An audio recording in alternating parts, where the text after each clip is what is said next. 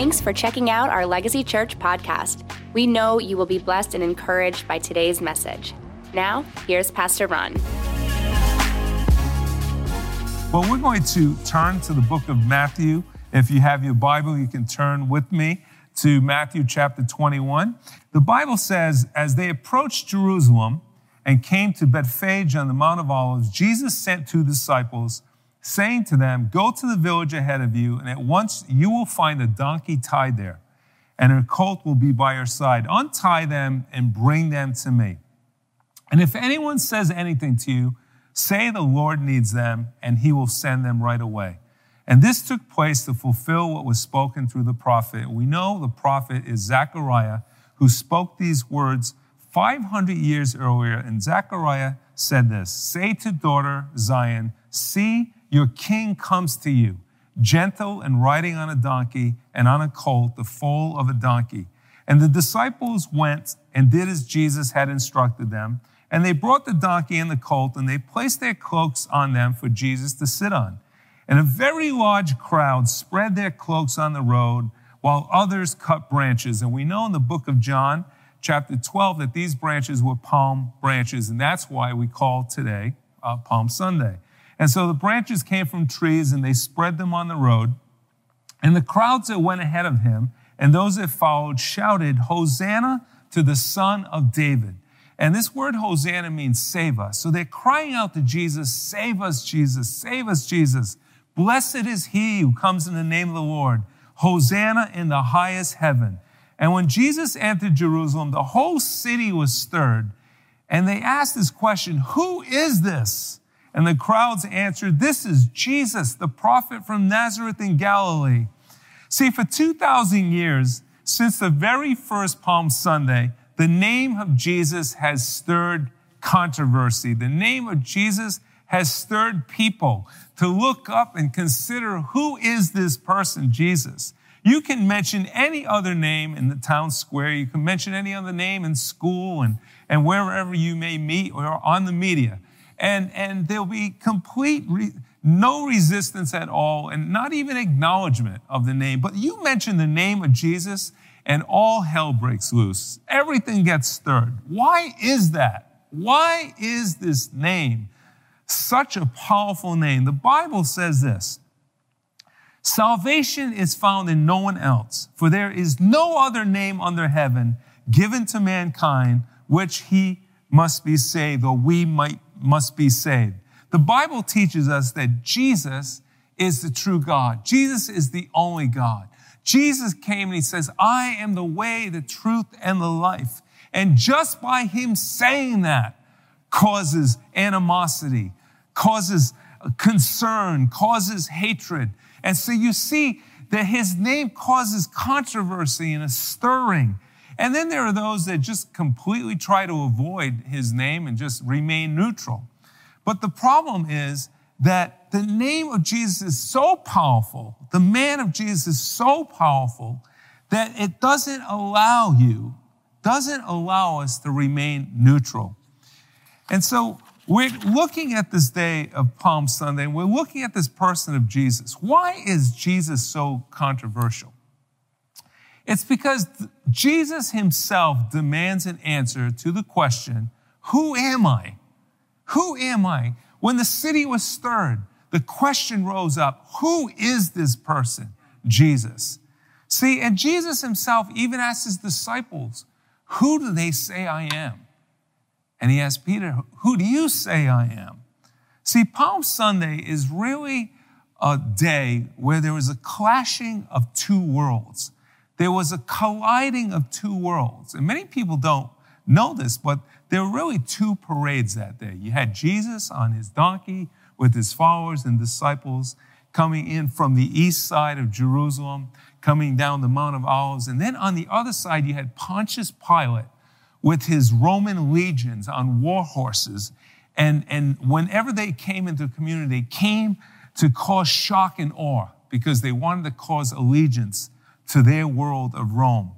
But on this day, even though Jesus came in on a donkey, in the spiritual realm, it was way more powerful than we can see on paper where we see Jesus and the disciples on a donkey. Because all of heaven, all the angels of heaven in the spirit realm were with Jesus. The power of the Holy Spirit was with Jesus. See, Jesus riding into Jerusalem wasn't just a little ride on a donkey. It was a war march. It was a march of Jesus and all the angels of heaven rallying with him, because it was his march to his destiny, which we know would happen 5 days later on what we call Good Friday. His march to the cross, to lay down his life, to suffer grueling death for you and me. See, Jesus, on this day of Palm Sunday, he rode into Jerusalem with an understanding that he would take down the power of sin and death forever. It was his march for you and me. And during this time, the people were waving palms. And it's not just that they just gathered these branches and were waving branches. This was spiritually symbolic, and it was so powerful what the waving of palms meant that even the people themselves didn't realize what they were doing. Because palms means victory. Palms means success. And they were waving palms, and Jesus was on his donkey, and they were declaring, and they were making a prophetic declaration that this man, Jesus, who was causing all this controversy, would win the war, would go to battle against sin and oppression and everything that grips mankind. And they were declaring success with their palms. Now, you and I today, especially being in our homes, we don't have palms. We don't have palm branches, but we do have palms. And isn't it amazing that we raise our hands to heaven? And many times we don't even know why, especially charismatic churches, we lift our hands in worship. We don't realize what we're doing. But the Bible says in Psalm 134:2, lift up your hands in the sanctuary and praise the Lord. And depending on how you were raised and maybe what faith you're associated with, we many times see the priests raising their hands. But the Bible says we're all priests. You're a priest, I'm a priest. But what's so amazing is this spiritual significance. When we are raising our hands, we are saying, Jesus has the victory. Jesus has gained success for our lives. And we call upon his success. We call upon his victory over our lives, over our future, over our families. And this is such a significant thing that happened 2,000 years ago on Palm Sunday. See, Palm Sunday is a picture of hope. It's a picture of hope coming in from one direction with Jesus. And then a picture of bondage and tyranny and death that was coming in from another direction with Pontius Pilate. So when we look back on this day, everything that existed, the powers of Rome, the powers of wealth, the powers of the temple even in Jerusalem, the powers of anarchists and God-haters that rose up against Jesus, all that is gone. It is all gone. And I can't help but correlate that world of yesterday to the world today. And even what's happening with this coronavirus. Everything that seemed to be so invincible. See, Rome seemed to be so invincible. Horses and chariots and power and all the glamour that came with it. But yet, it's gone. And we see that even with this coronavirus, what seemed so powerful, what seemed so immovable, Wall Street, Hollywood, sports arenas, shut down. It's almost like idols had been toppled in one moment of time. But yet what remains? What remains? What is unshakable? What is immovable? Jesus Christ, who he says is the rock, who cannot be toppled, cannot be toppled. And even during this time, we see nurses gathering on roofs of hospitals and doctors meeting for the first time in hallways of hospitals and praying together and praying. People turning to online church, and we're making our homes and our cars and our our little mobile phones and computers and TVs and YouTube. We're inviting the presence of God into our home because Jesus is immovable. He's unstoppable. And he comes to us when we cry out to him. And we read the psalmist said in chapter 16 of Psalms 8 through 11, I know the Lord is always with me. I will not be shaken, for he is right beside me. No wonder my heart is glad and I rejoice. My body rests in safety. For you will not leave my soul among the dead or allow your Holy One to rot in the grave. You will show me the way of life, granting me the joy of your presence and the pleasures of living with you forever. I remember as a child, Palm Sunday was always a special day. I don't know if it was at your house, but it was at my house. And Palm Sunday was a day where we went to our relatives' homes and we got our palms at church and we would go and literally exchange palms. And I'm not sure if it was a cultural thing with my heritage or religious thing, but we would go and exchange palms. And then we would take our palms and we would make our little crosses and you know, we would get jealous with those who knew how to braid palms and make all types of cool things. And of course, it was a great day to eat lots of food. And that was kind of the meaning of Palm Sunday. But really, Palm Sunday is one of the most confrontational days in the Bible because it forces and it forced people to answer two questions. Who is this Jesus? And which parade will I join? Will I join his parade, or will I join the world's parade? And such a powerful question that we still have to ask ourselves today. See, and some people will say, "Oh yeah, I believe in Jesus." You know, I believe in Jesus, and others will even say, "Oh yeah, you know, Jesus. Yeah, who is Jesus? Oh, Jesus is the Savior. Jesus is the Savior." But if these things are just words of convenience or an insurance policy, you know, I have a little saint in my yard or you know, I have a statue or a cross over my bed. If these things are just symbolic or symbols where there's really no true understanding of who Jesus really is in your life, there's no power in that. There's no power in that. See, the same people that cried out, Hosanna, 5 days later, they cried out, crucify him. How can that be? Because they did not know Jesus really. See, the devil wants to keep people far away from Jesus, or it's okay if Jesus is some powerless religious manger figure. Or okay if Jesus is still on his little donkey. See, he doesn't care if you believe that Jesus exists or even see him as Savior, as long as you don't make him Lord over your life. He's okay with it.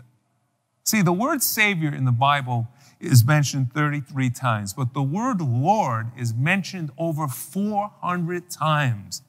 See, why is that? It's because if you want your life changed, we need to make Jesus Lord. Jesus has to be Lord over our lives. If you want joy and deliverance from bondages and addictions and fear and anxiety and all the trappings of this world that cause unhappiness and a feeling of being lost and living a meaningless life, you need Jesus to be Lord over your life. If you want prosperity, not only in the natural, but in your soul, in your mind, in your emotions, a sense of peace, a sense of assurance that you're here for a reason, that God loves you and cares about you, and you can go to him in prayer and he hears you. You need Jesus to be the Lord over your life.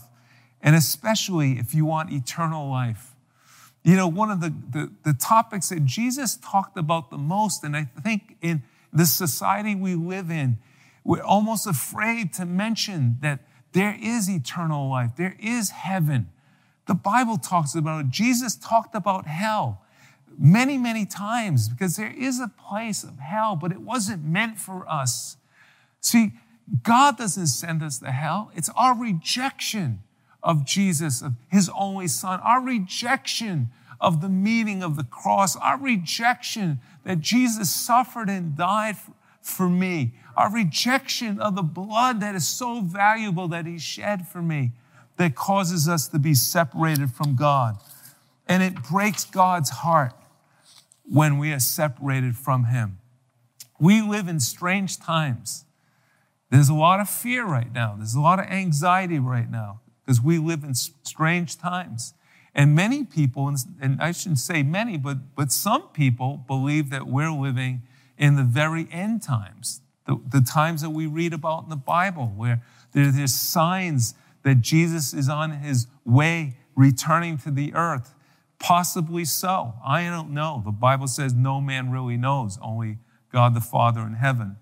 But one thing I do know is Jesus is not coming back in a manger, and he's not coming back on a donkey. He is coming back in fullness of power and glory. See, what people didn't see 2,000 years ago on Palm Sunday was what was happening in the spirit realm. As Jesus was on his donkey, there all the angels of heaven were about him. All the powers that created the universes were with him. When he comes back, we will see with our eyes. In the book of Revelations, chapter 19, verse 11 through 16, it says this: I saw heaven standing open, and there before me was a white horse, whose rider is called Faithful and True. With justice he judges and wages war. His eyes are like blazing fire, and on his head are many crowns. He has a name written on him that no one knows but he himself. He is dressed in a robe dipped in blood, and his name is the Word of God. And the armies of heaven were following him, riding on white horses and dressed in fine linen, white and clean.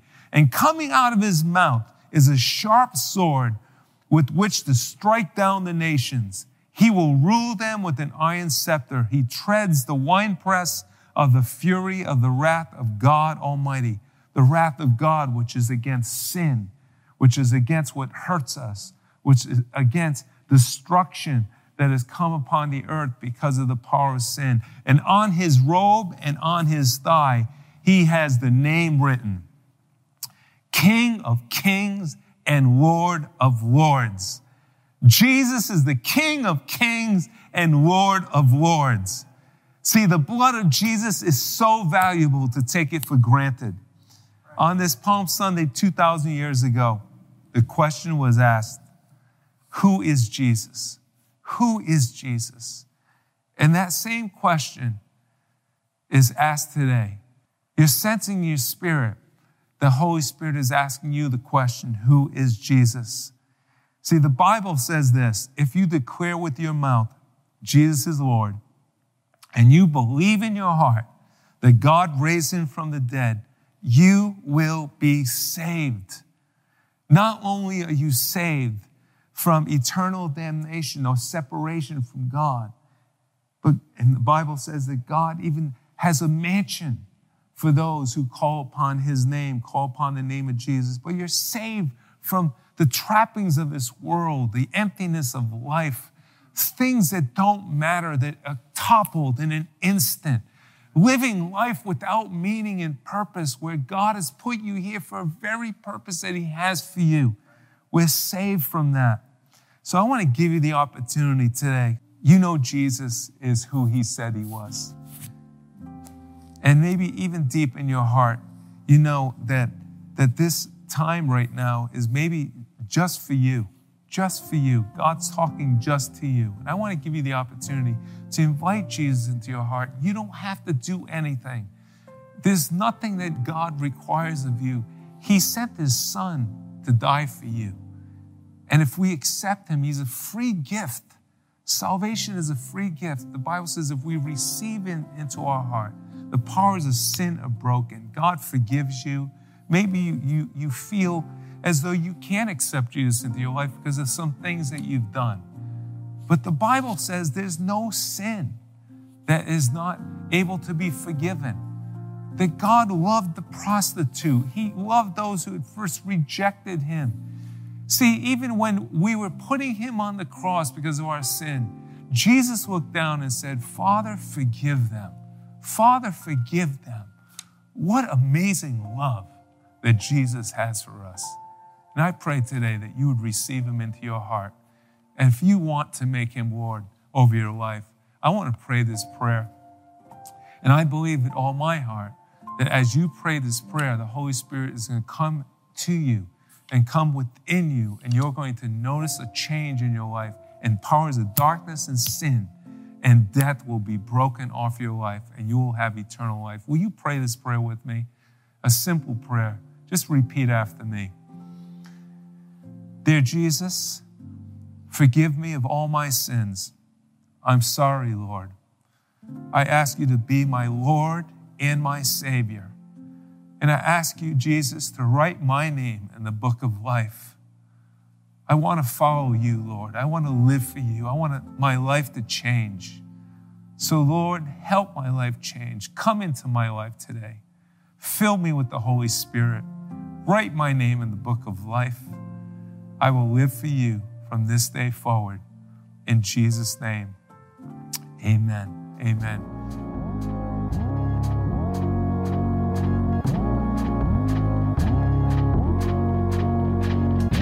Thanks for listening. To hear more messages like this one, make sure to subscribe and check out our podcast channel for past episodes. And if you like what you're hearing, consider rating it and even sharing it with family and friends. It helps so much. For more content from Legacy and to connect with us, go to legacychurchri.com. The best is yet to come.